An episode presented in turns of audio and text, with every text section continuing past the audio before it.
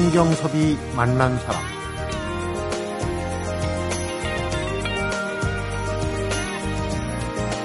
(2011년 3월) 후쿠시마 원전 사고 이후에 2년 동안 원전 방사능 오염수 매일 최소 300톤씩 바다로 흘러갔다. 지난달 일본에서 이런 발표가 있었고 바로 도쿄전력이 사실이라고 시인을 해서 제2의 방사능 파동이 일고 있습니다. 그 여파인지 정부가 이번 주 초부터 일본 후쿠시마하고 그 주변에서 생산되는 수산물 수입을 전면 금지한다. 이런 특별 대책안을 내놨습니다. 너무 늦은 결정이다. 그나마 다행이다. 감론을 박하고 있는데요. 정말 궁금한 건 이겁니다. 어디까지 안전한가? 먹거리에 대한 걱정이 아주 큰데요. 그래서 성경섭이 만난 사람 오늘은 국내 최초로 민간이 주도하는 시민 방사능 감시센터 김혜정 운영위원장을 만납니다.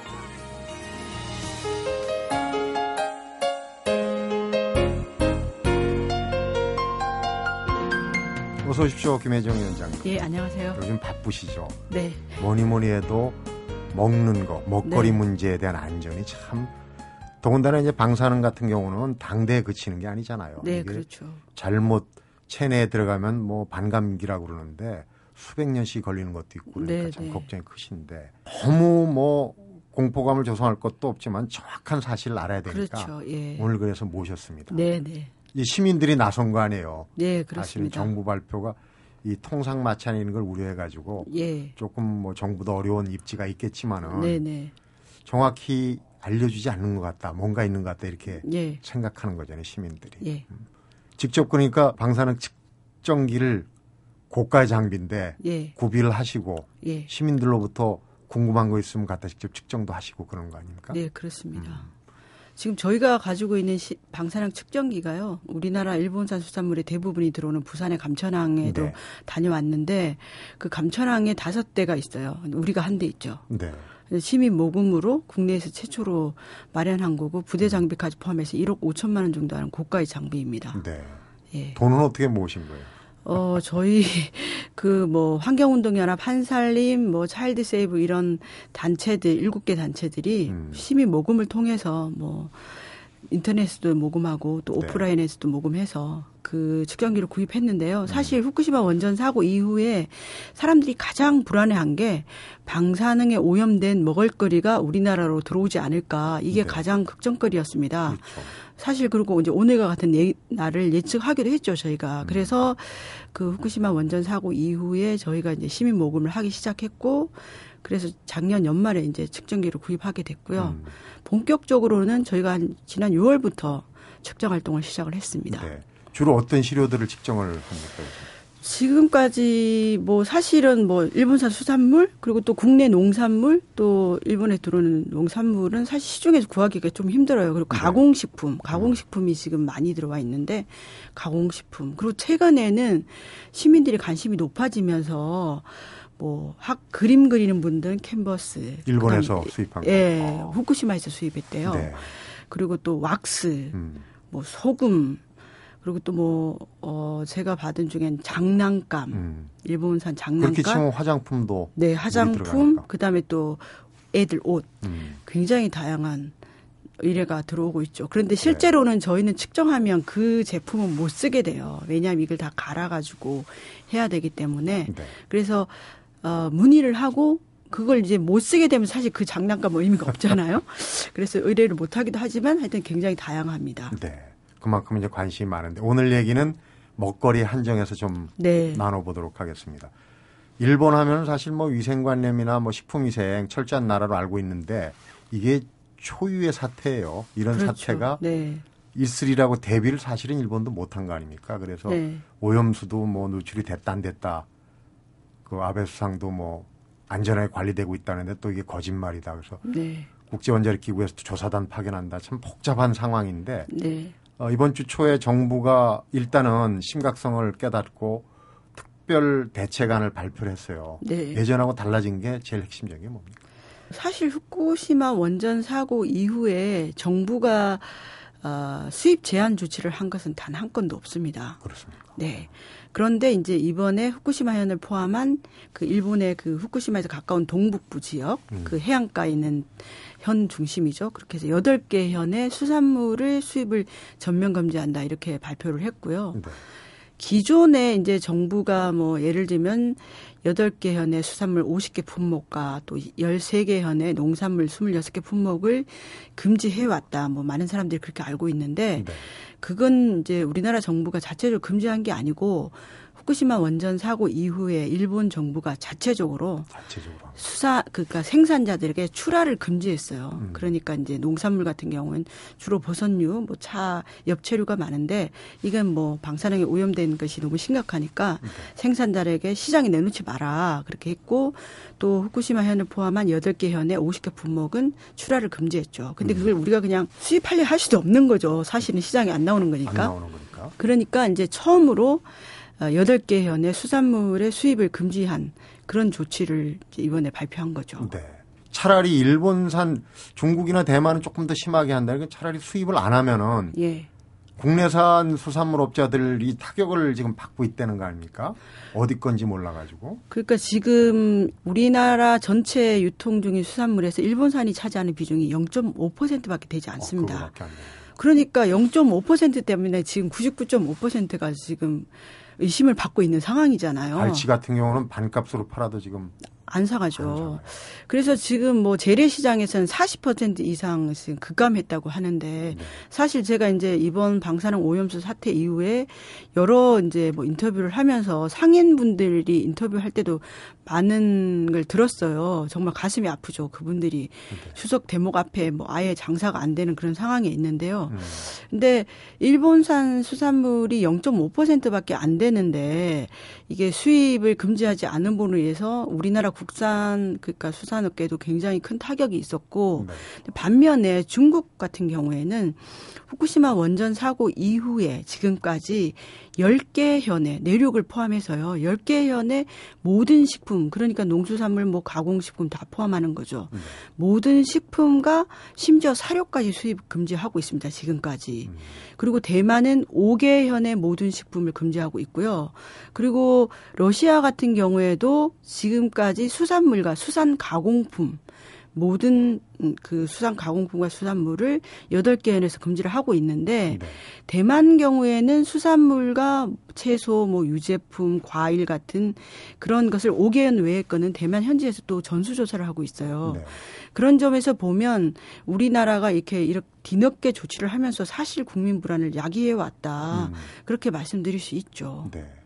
수산물 중에도 사실은 좀 걱정되는 게 어떤 품목을 얘기하면 또 다 오인을 할까 보는 사실은 정확한 정보를 알아야 되는가 그런 그렇죠. 차원에서 저도 이제 회를 좋아하니까 네, 저도 그 좋아합니다. 횟집에서는 도미는 상당량이 일본산이다. 네, 그리고 다른 수산물은 이제 아까 0.몇 프로밖에 안 된다고 그러는데 0.5%. 들어오는 그 품목들은 어떤 겁니까? 다양하게 들어와요. 네. 그런데 이제 지금까지는 냉동 대구, 그다음에 고등어, 또 명태에서 많이 주로 검출이 됐어요. 음. 왜냐하면 이제 후쿠시마 원전 사고 이후에 지금까지 어 정부가 일본에서 수입한 수산물 중에서 방사능 물질이 검출된 131건 중에서 네. 가장 검출 빈도가 높은 게 앞서 말씀드린 냉동 대구, 음. 그다음에 명태. 명태. 일본 사람들은 또 고등어. 명태는 안 먹잖아요. 그래서 지금 뭐 일본에서는 대구는 거의 안 들어오고 있어요. 왜냐하면 2011년도 후쿠시마 원전 사고 이후에 바로 직후 에 그, 그 해에 들어온 냉동 대구에서 실제로 오염된 게 많아서 음. 아마 정부가 좀 줄인 것 같아요. 그래서 최근에는 일본에서 냉동 대구가 거의 안 들어오고 있더라고요. 네. 그리고 이제 명태나 고등어도 뭐 정부에서 아무래도 조심하지 않을까 이렇게 생각하고요. 세 가지에서 주로 많이 나오고 있어요. 갈치는 근데 왜 이렇게 또 난립니까? 갈치도 들어오고 있으니까요. 음. 지금 갈치도 수입을 하고 있거든요. 네. 근데 저는 사실은 그 여덟 개 현에 대한 수입 금지로는 지금은 안 된다고 생각합니다. 음. 왜냐하면 뭐 식약처에 발표한 자료에 근거해서 제가 말씀드리는데 특별히 우리가 다른 정보를 가질 수도 없고요. 네. 지금까지 방사능 물질이 검출된 131건 중에서 67건이 홋카이도에서 검출이 됐어요. 네. 근데 홋카이도는 이번에 8개 현에 포함되지 않았거든요. 북쪽이잖아요, 더. 네. 그러니까 여덟 개 현에서 오히려 어, 검 방사능 물질이 검출된 현은 세개 현에 불과하고 음. 뭐 홋카이도현, 그다음에 도쿄도현 그렇게 해서 오히려 그 나머지 지역의 11개 현에서 방사능 물질 검출 빈도가 더 높았습니다. 네. 그러니까 이제 불안 요인이 아직까지 남아 있다고 보여지는 거고요. 음. 실제로 홋카이도는 이제 소위 말하면 대구나 명태가 많이 잡히는 곳이죠. 네. 시뮬레이션을 많이 하는 걸로 알고 있어요. 그리고 뭐 이런 설 저런 설이 있는데 네. 얼마 전에는 태평양을 건너가서 미국 서부 연안 쪽에서 네. 잡힌데도 후쿠시마 영향이 있다. 뭐 그런 얘기가 나오고 그러니까 네. 그럼 결국은 해류가 흘러서 일본 서해안이나 우리 쪽은 어떤가 이런 걱정도 이제 마구마구 그렇죠. 퍼져 나가고 있는 실정이지 않습니까? 네. 좀더 좁혀가지고 이제 그 안전 쪽으로 얘기를 잠시 후에 나눠보겠는데 우선 이제 기준치라는 거하고 어떤 측정 방식을 또 허점은 없는지 이런 거 속속들이 좀 오늘 네. 말씀해 주시기 바랍니다. 성경섭이 만난 사람 오늘은 시민 방사능 감시센터의 김혜정 운영위원장을 만나보고 있습니다.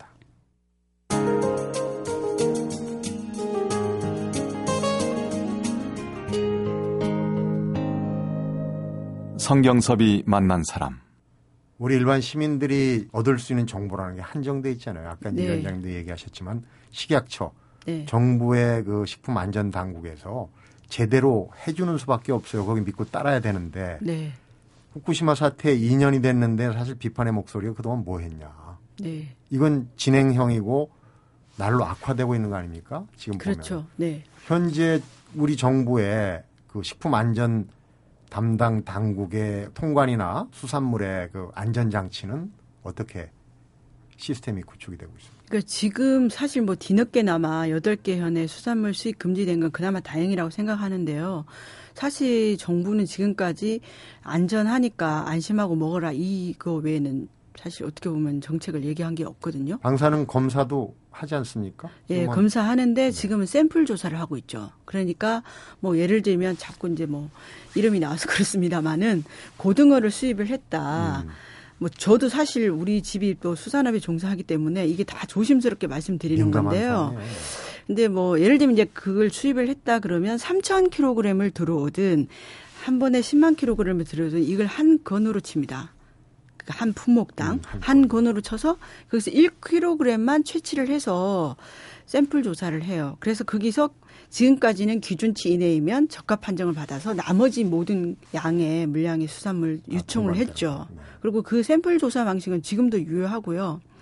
어, 그러다 보니까 실제로 이제 사람들은 만약에 일본의 방사능 오염수 사태가 끝났다면 이 불안 요인이 사실 이제 사라질 수 있는데 이게 계속 현재 진행형이고 음. 갈수록 더 악화되는 상황이다 보니까 그 오염된 해역에서 잡힌 물고기를 들어오는 한 계속 불안 요인이 있는 거잖아요. 그렇죠.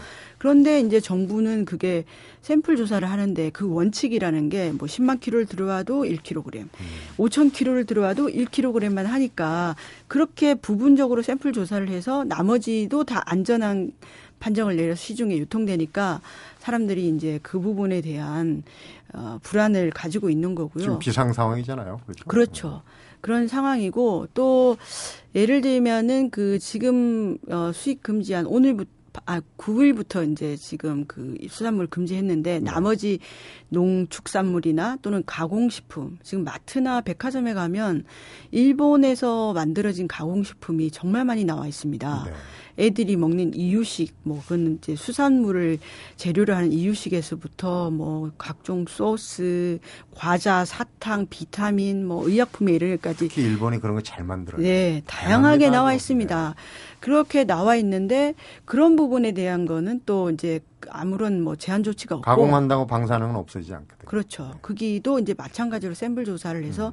시중에 유통되고 있는 그런 상황이죠 지금은. 음. 조사하는데 그런 네. 부분도 있, 을것 같아요. 방사능 물질이 좀 한두 가지가 아니잖아요. 네. 그걸 전부는 아니라도 대부분 다 검사해서 검출해 낼 수 있는 그런 시스템이 지금 돼 있습니다. 아니요, 지금은 정부가 세슘과 요오드만 지표 방사능 물질로 검사를 하고 있습니다. 있으면 이제 다른 것도 있을 개연성이 있다. 아, 예. 지표.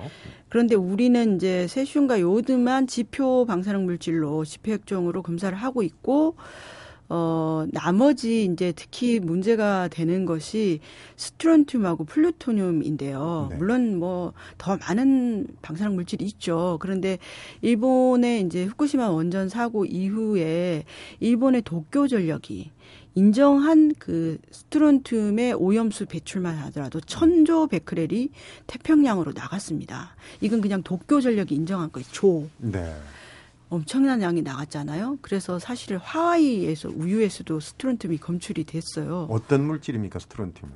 스트론튬 이제 90은 어 우리 몸속에 들어오면 이게 마치 칼슘처럼 우리가 이제 그걸 만약에 흡수를 하게 되잖아요. 음. 그럼 내 몸이 아이들의 몸이 이걸 유사 칼슘으로 인식합니다. 음. 주로 뼈에 협착이 돼요. 그래서 골수암을 일으키는 아, 물질입니다. 네. 세슘만큼이나 어쩌면 더 독성이 강한 그런 물질인데 이게 사실은 그 검출하는 것이 되게 까다로워요. 네. 세슘에 비해서. 그래서 우리는 측정 장비도 지금 식약처가 없어요.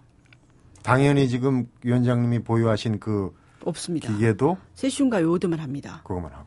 예, 정부도 어, 식약처에서 이게 검사 기준에 들어있지 않다 보니까 그 기기도 확충돼 있지 않은 상황인데 저는 어 검사 기준에 넣는 걸 떠나서 어 우리 정부가 그것에 대한 조사를 해야 된다 이렇게 생각합니다. 네. 그래서 사실은 그게 뭐 한 4주에서 6주 정도 걸린다고 하는데요. 검출이 된다. 그럼 특단의 조치를 취해야 한다고 생각을 하거든요. 네. 근데 기준이 없으니까 장비도 없는 이거는 정말 문제라고 보고 그리고 어 지금 이제 식약처가 계속 얘기하는 게 뭐냐면 농산물이나 가공식품이나 수산물에서 이번 특별 조치를 발표할 때 네. 미량이라도 세슘과 요오드가 나오면 이제 그 일본 정부에다 일본 금역 당국에다가 수출업자에게 스트론튬과 플루토늄이 나오지 않았다는 비오염 증명서를 첨부하도록 해서 사실상 수입을 차단하는 방식으로 하겠다. 음. 왜냐하면 그게 한 4주에서 6주 걸리니까 이렇게 하겠다고 하는데 그건 일본 정부의 어 말하자면 그 검역에 의존하는 거잖아요. 그럼. 그건 저는 맞지 않다고 보고 또 이번에 식약처에서 나온 자료를 보니까 일본에서는 어, 일본 금융 당국에서는 방사능 물질이 검출되지 않았다고 하는 64건 중에서 한국에서 했더니 무려 62건에서 나왔어요. 거 봐요. 그러니까. 그러니까 저는 그 일본에서 발행하는 비오염 증명서는 신뢰할 수 없다. 우리 국민의 건강권은 정부가 나서서 지켜야 된다. 이렇게 생각합니다. 그게 검역 주권 아니겠습니까? 그렇습니다. 네. 그러니까 2년 동안 뭐 했나? 네. 안이하게 대처했다는 예. 상황. 지금 이런 상황이 벌어졌을 때쯤이면 스트론튬이나 예. 이런 부분도 뭔가가 대책이 있었는데 기계조차 없다는 건 좀 그러네요. 근데 예. 기준치 문제도 그렇습니다. 우리가 얘기가 좀 복잡해요. 베크렐 아까 뭐 네, 네. 조단이라 그랬는데 베크렐이라는 건 어떤 개념입니까? 그러니까 이게 뭐냐면 그 어떤 물질이 들어있는 방사능의 양이라고 생각하면 되는데요. 네. 1초에 한 번 핵분열을 하는 게 1베크릴이에요. 음. 그럼 100베크릴이라면 100번, 100번. 핵분열을 한다는 얘기잖아요. 그만큼 많은 양의 방사능 물질이 들어 있다고 보면 되는 거죠. 그래서 그 숫자가 높으면 높을수록 방사능이 많이 오염됐다 이렇게 생각하시면 되겠죠. 음, 기준치는 뭐 나라마다 다를 수가 있는데 네. 기준치 이하면 안전하냐? 소비자들이 제일 그렇죠. 분통 터지고 궁금해하는 게 그거예요. 네, 그러니까 정부가 관리 기준으로 어 이게 기준치 이하다 이렇게 말할 수는 있어요. 그러니까 뭐 정부도 어 1g, 아, 그러니까 1kg당 100베크렐은 관리 기준치다 이렇게 인정을 하고 있습니다. 그런데 네. 그것이 의학적으로 안전한 기준치는 아닙니다. 음. 왜냐하면 방사능 물질의 그 방사 선량의 안전한 기준치가 있, 기준치를 말하라면 그건 제로예요. 네. 그러니까 어 세계 이건 뭐 의학계의 정설인데요. 미량을 섭취하면 적은 확률로 어, 많은 양을 섭취하면 높은 확률로 암을 일으키는 게 방사능 물질의 특성입니다. 확률의 문제지 네. 안전하지는 네, 않다. 피폭량에 비례해서 암이 발생한다. 이렇게 음. 생각하시면 됩니다. 네. 참, 그니 이게 뭐 어떤 기준을 믿고 네. 먹어야 될지. 가능하면 국민들은 뭐 방사능에 오염되지 않는 음식을 먹는 게 가장 좋죠. 언제 끝날지도 모르고 그래서 사실 네. 그 이웃나라 일본이 올림픽 2020년 유치한 게 뭐 축하할 일이기도 하지만은 이제 올림픽을 유치했으니까 그런 부분에 더 신경을 쓰지 않겠느냐. 원인 제공자니까요. 네. 그런 면에서 일본이 올림픽 유치한 걸 축하하는, 좋아하는 그런 분들도 사실은 있습니다. 잘 해야 될 텐데 문제는 이제 우리 식품 당국이 얼마나 잘하냐. 여담인데 젊은이들 특히 이제 2세 출산을 네. 할수 있는 젊은이들은 후대에 문제가 있지 않습니까? 사실 그렇죠. 위원장님이나 저는 조금 심하게 농담을 하자면 뭐 섭취를 해도 반감기가 오래 걸린다 그래도 그런 농담도 합니다. 정말 임산부나 젊은이들한테는 아이들 예 그 후대도 영향이 나타날 수가 있으니까 그런 부분들은 식품 안전 당국이 좀 고려를 해서 좀 더 철저히 해줬으면 하는 생각이 드네요.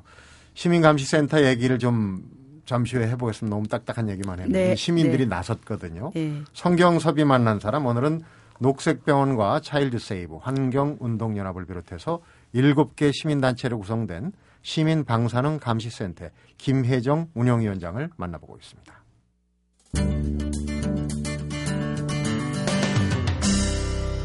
성경섭이 만난 사람. 그 이번에 이제 시민들이 나서서 방사능 측정기를 진짜 그 십시일반으로 해서 어, 구입을 해서 이제 궁금증도 풀고 사실 이렇게 나서니까 정부 당국도 오마뜨거라 해서 더 열심히 할 수도 있잖아요. 네. 2011년인가 노원구에서 네, 네. 11월. 방사능 아스팔트 사건이 있었어요. 네, 그렇습니다. 그게 이제 큰 단초가 됐다는 얘기를 들었는데. 네, 그렇습니다. 왜냐하면 이제 후쿠시마 원전 사고 이후에 많은 시민들이 휴대용 계측기를 갖고 다녔어요. 음, 근데 휴대용 계측기를 갖고 거기 노원구 이렇게 주택가를 지나는데 갑자기 이게 알람이 울리기 시작한 거예요. 왜냐하면 자연 방사 선량보다 네. 조금 높은 수준이 되면 알람이 울리도록 어, 자연 상태에도 방사능이 있어요. 네? 네, 그럼요. 그러니까 그렇게 하도록 이제 사용자가 설치를 해놓는데 갑자기 이게 이제 수치가 높아지면서 알람이 울려서 보니까 평소보다 한 뭐 10배, 20배 높은 방사 선량이 나와서 네. 그걸 확인하는 걸 시작으로 이제 아 생활 주변의 방사능 문제가 굉장히 주변에 많이 있구나 이런 걸 알게 됐고 그때 휴대용 계측기뿐만 아니라 또 한 시민이 그 방사능 물질의 핵종이 뭔지 이거를 또 측정할 수 있는 기기를 가지신 분이. 있었어요. 그래서 그게 자연 방사 선량이 아니고 세슘 인공 방사능 물질 세슘이 그게 있다 이런 게 확인이 됐습니다. 그때 서울시 당국에서는 아니다 자연 방사능이다 그런 가능성이 많다 처음엔 그랬거든요. 예, 그래서 어쨌든 시민들에 의해서 방사능 그 어, 물질이 들어간 아스콘이 발견, 아스팔트가 발견이 됐고 음. 또 시민에 의해서 그 물질이 자연 방사능 물질이 아니라 인공 방사능 물질 결코 도로가에 있어서는 안 되는 음. 세슘이었다는 것도 확인이 됐습니다. 세슘은 핵 분열 되지 할 않은 때만- 상태에서는 자연에 없는 네, 존재하지. 않습니다. 네. 그래서 뭐 도로도 걷어내고 그걸로 인해서 뭐 서울 시내 도로도 전수조사하고 했죠. 음. 그때 이제 관심이 폭군 달아올랐고 그걸 계기로 근데 그 시민단체 환경단체가 좀 연합해가지고 뭔가를 좀 일을 해야 되겠다라고 이제 하신 거 아니에요. 네. 그러면서 모금도 꽤 많은 분들이 사실은 그 측정기가 고가 장비로 알고 있어요. 네. 얼마나 됩니까 가격이? 그게 뭐 부대 장비까지 포함해서 1억 5천만 원 1억 정도 5천만 됩니다. 원. 그러면 십시일반으로 마- 모으기에는 상당히 큰 돈인데. 네, 그러니까 오랫동안 모았죠. 음, 모으다가 막 중단했다 다시 모으고 막 그랬어요. 음, 1억 그래서 5천만 엄마들이. 많이 돈 냈습니다. 엄마들이 왜냐하면 엄마들이 뭐 아까 이제 선생님도 말씀하셨지만 저희들보다 사실 우리가 이렇게 하는 건 결국 아이들을 방사능으로부터 지키기 위해서 활동하는 게 가장 큰 목표거든요. 네. 그래서 어, 아이를 가진 3, 40대 엄마들이 이 모금에 특별히 더 많이 음. 참여를 했고 그 아까 차일드 세이브 같은 엄마들은 인터넷 카페 모임이에요. 네. 후쿠시마 원전 사고 이후에 방사능에 관심이 있는 엄마들이 만든 카페이고 그 엄마들이 정말 사이버상으로 돈을 많이 모았고요. 네. 그리고 이제 한살림이나 뭐 행복중심 생협연합회, 둘의 생협 같은 생협의 조합원 엄마들이 네. 돈을 많이 모금을 했죠. 음. 측정기는 일단은 상징적인 거예요. 그죠? 결국은 큰 그림에서 보면 지금 이제 그 후쿠시마 원전 방사능 오염수 사태를 어떻게 현명하게 헤쳐나갈까. 아까도 네. 했지만 지금 계속 되거든요. 네네. 오염수가 발생이 되고 일본은 처리 능력에 대한 한계 관리를 한다 그래도 그러면 측정이 중요한 게 아니라 어떻게 해야 되는지 그러니까 그 당국은 당국대로 또 일반 소비자는 소비자대로 어떻게 해야 되는지에 대한 그런 뭔가를 정립을 해야 될 때 같은데. 그 뭐 사실 저희 감시 활동이라는 게 굉장히 작은 영역 아니겠어요. 네. 결국은 정부가 이걸 다 해결할 수 있는 큰 힘을 가지고 있다고 저희는 생각하는데 단지 이제 시민들이 궁금해하고 또 이런 건 오염이 되지 않았을까 저런 건 어떨까 이런 것을 저희가 측정하거나 또 저희가 판단했을 때 어, 일반 뭐 식품에서 사각지대가 있는 것을 또 어, 확인해서 정책적으로 이걸 반영할 수 있도록 네. 정책 감시 활동하는 것도 하고 있고요. 그 다음에 모니터링도 저희의 주된 활동입니다. 음. 왜냐하면 정부가 할 수 있는 일이라는 것도 사실 어떻게 보면 전부 다 다 할 수는 없는 거거든요. 항상 인력이 없다. 그렇죠. 얘기 나오거든요. 예. 그리고 뭐 사실은 우리 같은 감시 활동이 강화돼야지 정책 변화가 있을 수 있다고 저는 생각해요. 네. 그리고 어 전국에는 얼마나 많은 엄마들이 있습니까? 그래서 그 엄마들이 일상적으로 모니터 활동하는 것들이 저희가 또 모아서 그런 것들이 정책에 반영될 수 있도록 하는 그런 감시 활동과 더불어서 정책 제안 활동 이런 것을 하고 음. 저는 이번에 부족하지만 여덟 개 현에 수익 금지된 부분도 그런 하나의 진전된 정부 정책이라고 생각하고요. 네. 저희가 또 더 감시 활동을 집중적으로 하고 많은 활동을 해서 정부 정책의 변화를 만들어내는 거 이게 중요하다고 생각하고 있습니다. 엄마들은 특히 집에서는 관리가 되잖아요. 학교 네. 급식에 민감하시고. 그렇죠. 학교 급식에 민감해서 지금 학교 급식에서 일본산 수산 물을 빼거나 아니면은 그 학교 급식도 방사능 검사를 음. 어, 의무적으로 하도록 하는 거를 이제 촉구하는 활동을 지금 이제 엄마들이 또 저희 단체와 함께 하고 있습니다. 음. 특히 이제 남성보다 아까 뭐 기준치 문제나 뭐 어떤 방사능을 검출해내느냐 음. 장비 문제 다 그랬는데 일반 그 남성들보다 여성이나 어린아이 뭐 임산부는 당연하겠지만은 네, 그 방사능의 기준치를 더 낮춰야 된다 학교 급식 그렇죠. 얘기도 했는데 네. 그런 근거가 어디서 나온 거예요? 왜냐면요, 태아는 성인에 비해서 천 배나 방사능에 민감하고 취약합니다. 그리고 아이들은 성인에 비해서 20배, 여자아이가 남자아이보다 더 취약하고 취약하다는 얘기는 더 민감하게 이제 그러니까 취약하다는 얘기는 훨씬 더 피폭에 대한 그 치명도가 높다고 말씀드릴 수 있는 음. 거죠. 애들은 아무래도 새로운 조직이 이제 네, 성장하고 네, 그러는데 그렇죠. 거기에 예. 방사능이 들어가게 되면 예, 그러니까 사실은 똑같은 음식을 먹더라도 아이들이 훨씬 더 영향을 많이 받을 수 있고요. 그래서 저희는 독일 방사성 방모 협회가 제안하고 있는 기준치 성인은 800크렐, 음. 아이들은 400크렐로 기준치를 정했으면 좋겠다. 정해야 한다. 이렇게 이제 우리 기준은 지금 아까 얼마라고 그러셨죠? 우리 기준은 이번에는 이제 370 베크렐 세슘 굉장히 차이 킬로그램당 370 베크렐에서 이번 특별 조치를 하면서 100 베크렐로 강화했습니다. 네. 이번에요. 일본은 어떻습니까?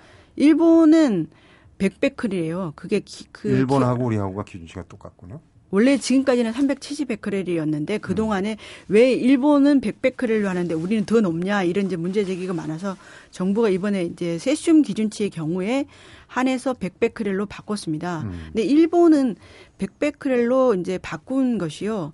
어, 그 전제 조건이 있어요. 일본 전역이 방사능에 오염됐던 전제하에 네.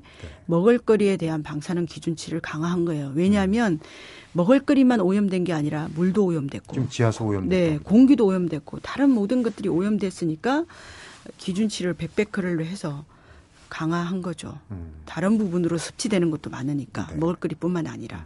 기단 지금 그 방사능 오염뿐만 아니라 환경 운동 하시다 보면 지금 황사 올 때 미세먼지 또 네. 많지 않습니까? 유전자 네. 조작 식품, 네, GMO. 식품 뭐 해야 될 게 지금 산더미 같은데 네. 우선적으로 제일 시급한 게 방사능 오염수. 시민 감시 활동이 상당히 중요해요. 이제 엄마들이 나섰다고 그러는데 나오신 김에 이 청취자분들이나 일반 국민들이 나도 좀 한번 참여해야 되겠다. 네. 나도 힘을 보태야 되겠다 하면 어떻게 해야 되나요? 일단 뭐 궁금한 게 있으면 저희 시민 방사능 감시센터에 측정을 의뢰하셔도 되고요. 네. 그리고 어 정부 정책에 대한 모니터 활동 이런 것도 함께 해주시면 좋겠고 또 가까이 있는 환경 단체나 이런 데서 하는 방사능 관련한 교육 이런 데도 참여하시고 음. 그리고 또 저희가 카페 뭐 이런 데도 운영하고 있는데 그런 데도 의견을 주시고 또 주변에 뭐 방사능이 오염되는 거나 의심될 만한 내용이 있으면 뭐 의견 주시면 저희가 그런 걸 또 취합해서 반영해서 네. 활동하고 이런 걸로 좀 그 뭐랄까 서로 선순환 구조가 되지 않을까 이렇게 네. 생각하고 있습니다. 위기가 또 기회일 수도 있어요. 이렇게 네, 해서 그렇습니다. 시민들이 참여하고 하다 보면 우리 이제 주변 환경에 대한 감시 기능 훨씬 탄탄해질 수 있는. 그리고 이게 식품에 대한 정책이 강화될 수 있는 중요한 기회죠. 네. 왜냐하면 뭐 일본산뿐만 아니라 러시아산 뭐 다른 나라에서 들어오는 것도 많고 국내산으로도 둔갑되는 것도 있으니까 이번 기회에 그런 부분에 대한 엄격한 관리 체계, 금역 체계를 갖춘다 그러면 그건 음. 결국 국민 건강에 도움이 되는 방향으로 되는 거죠. 네. 오늘 일본 후쿠시마 방사능 오염수 얘기를 참 조심스럽게 했습니다. 왜냐하면 네. 여기서 우리가 얘기를 좀 너무 공포감을 조성한다든지 삐끗 잘못하면 또 괜히 맞습니다. 국내 수산물은 안심하고 먹어도 된다고 저는 생각하고요. 네. 그리고 또 그래야 하기도 합니다. 삼면이 바다고 그것처럼 맛있는 게 어디 있습니까? 네, 저도. 해물탕 먹었습니다. 음. 근데 어 그러니까 정부가 정책을 공개적으로 잘 하고 또 엄격하게 금역 체계를 갖추고 그렇게 하면 결국 이게 조금 시간이 지나야 신뢰 회복이 된다고 생각을 하는데요. 네.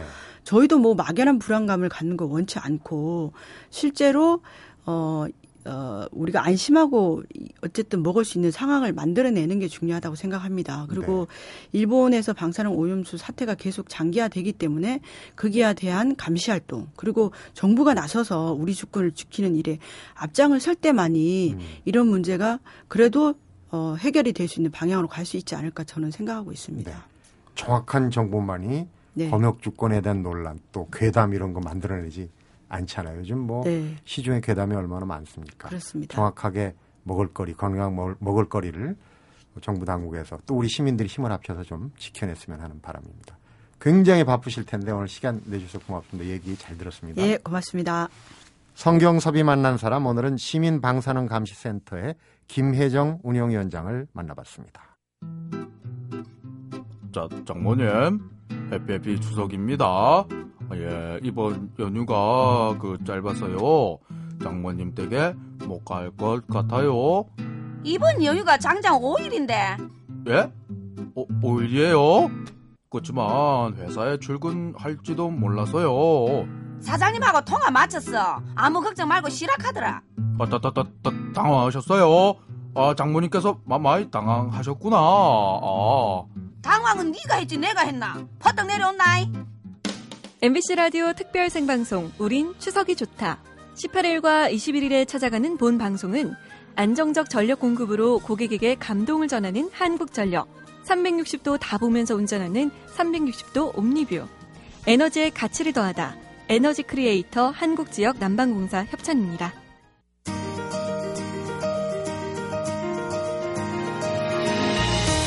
방사능 하면 바로 따라 나오는 게 앞서도 얘기했지만 세슘인데요. 세슘은 자연 방사능이 아니라고 하죠.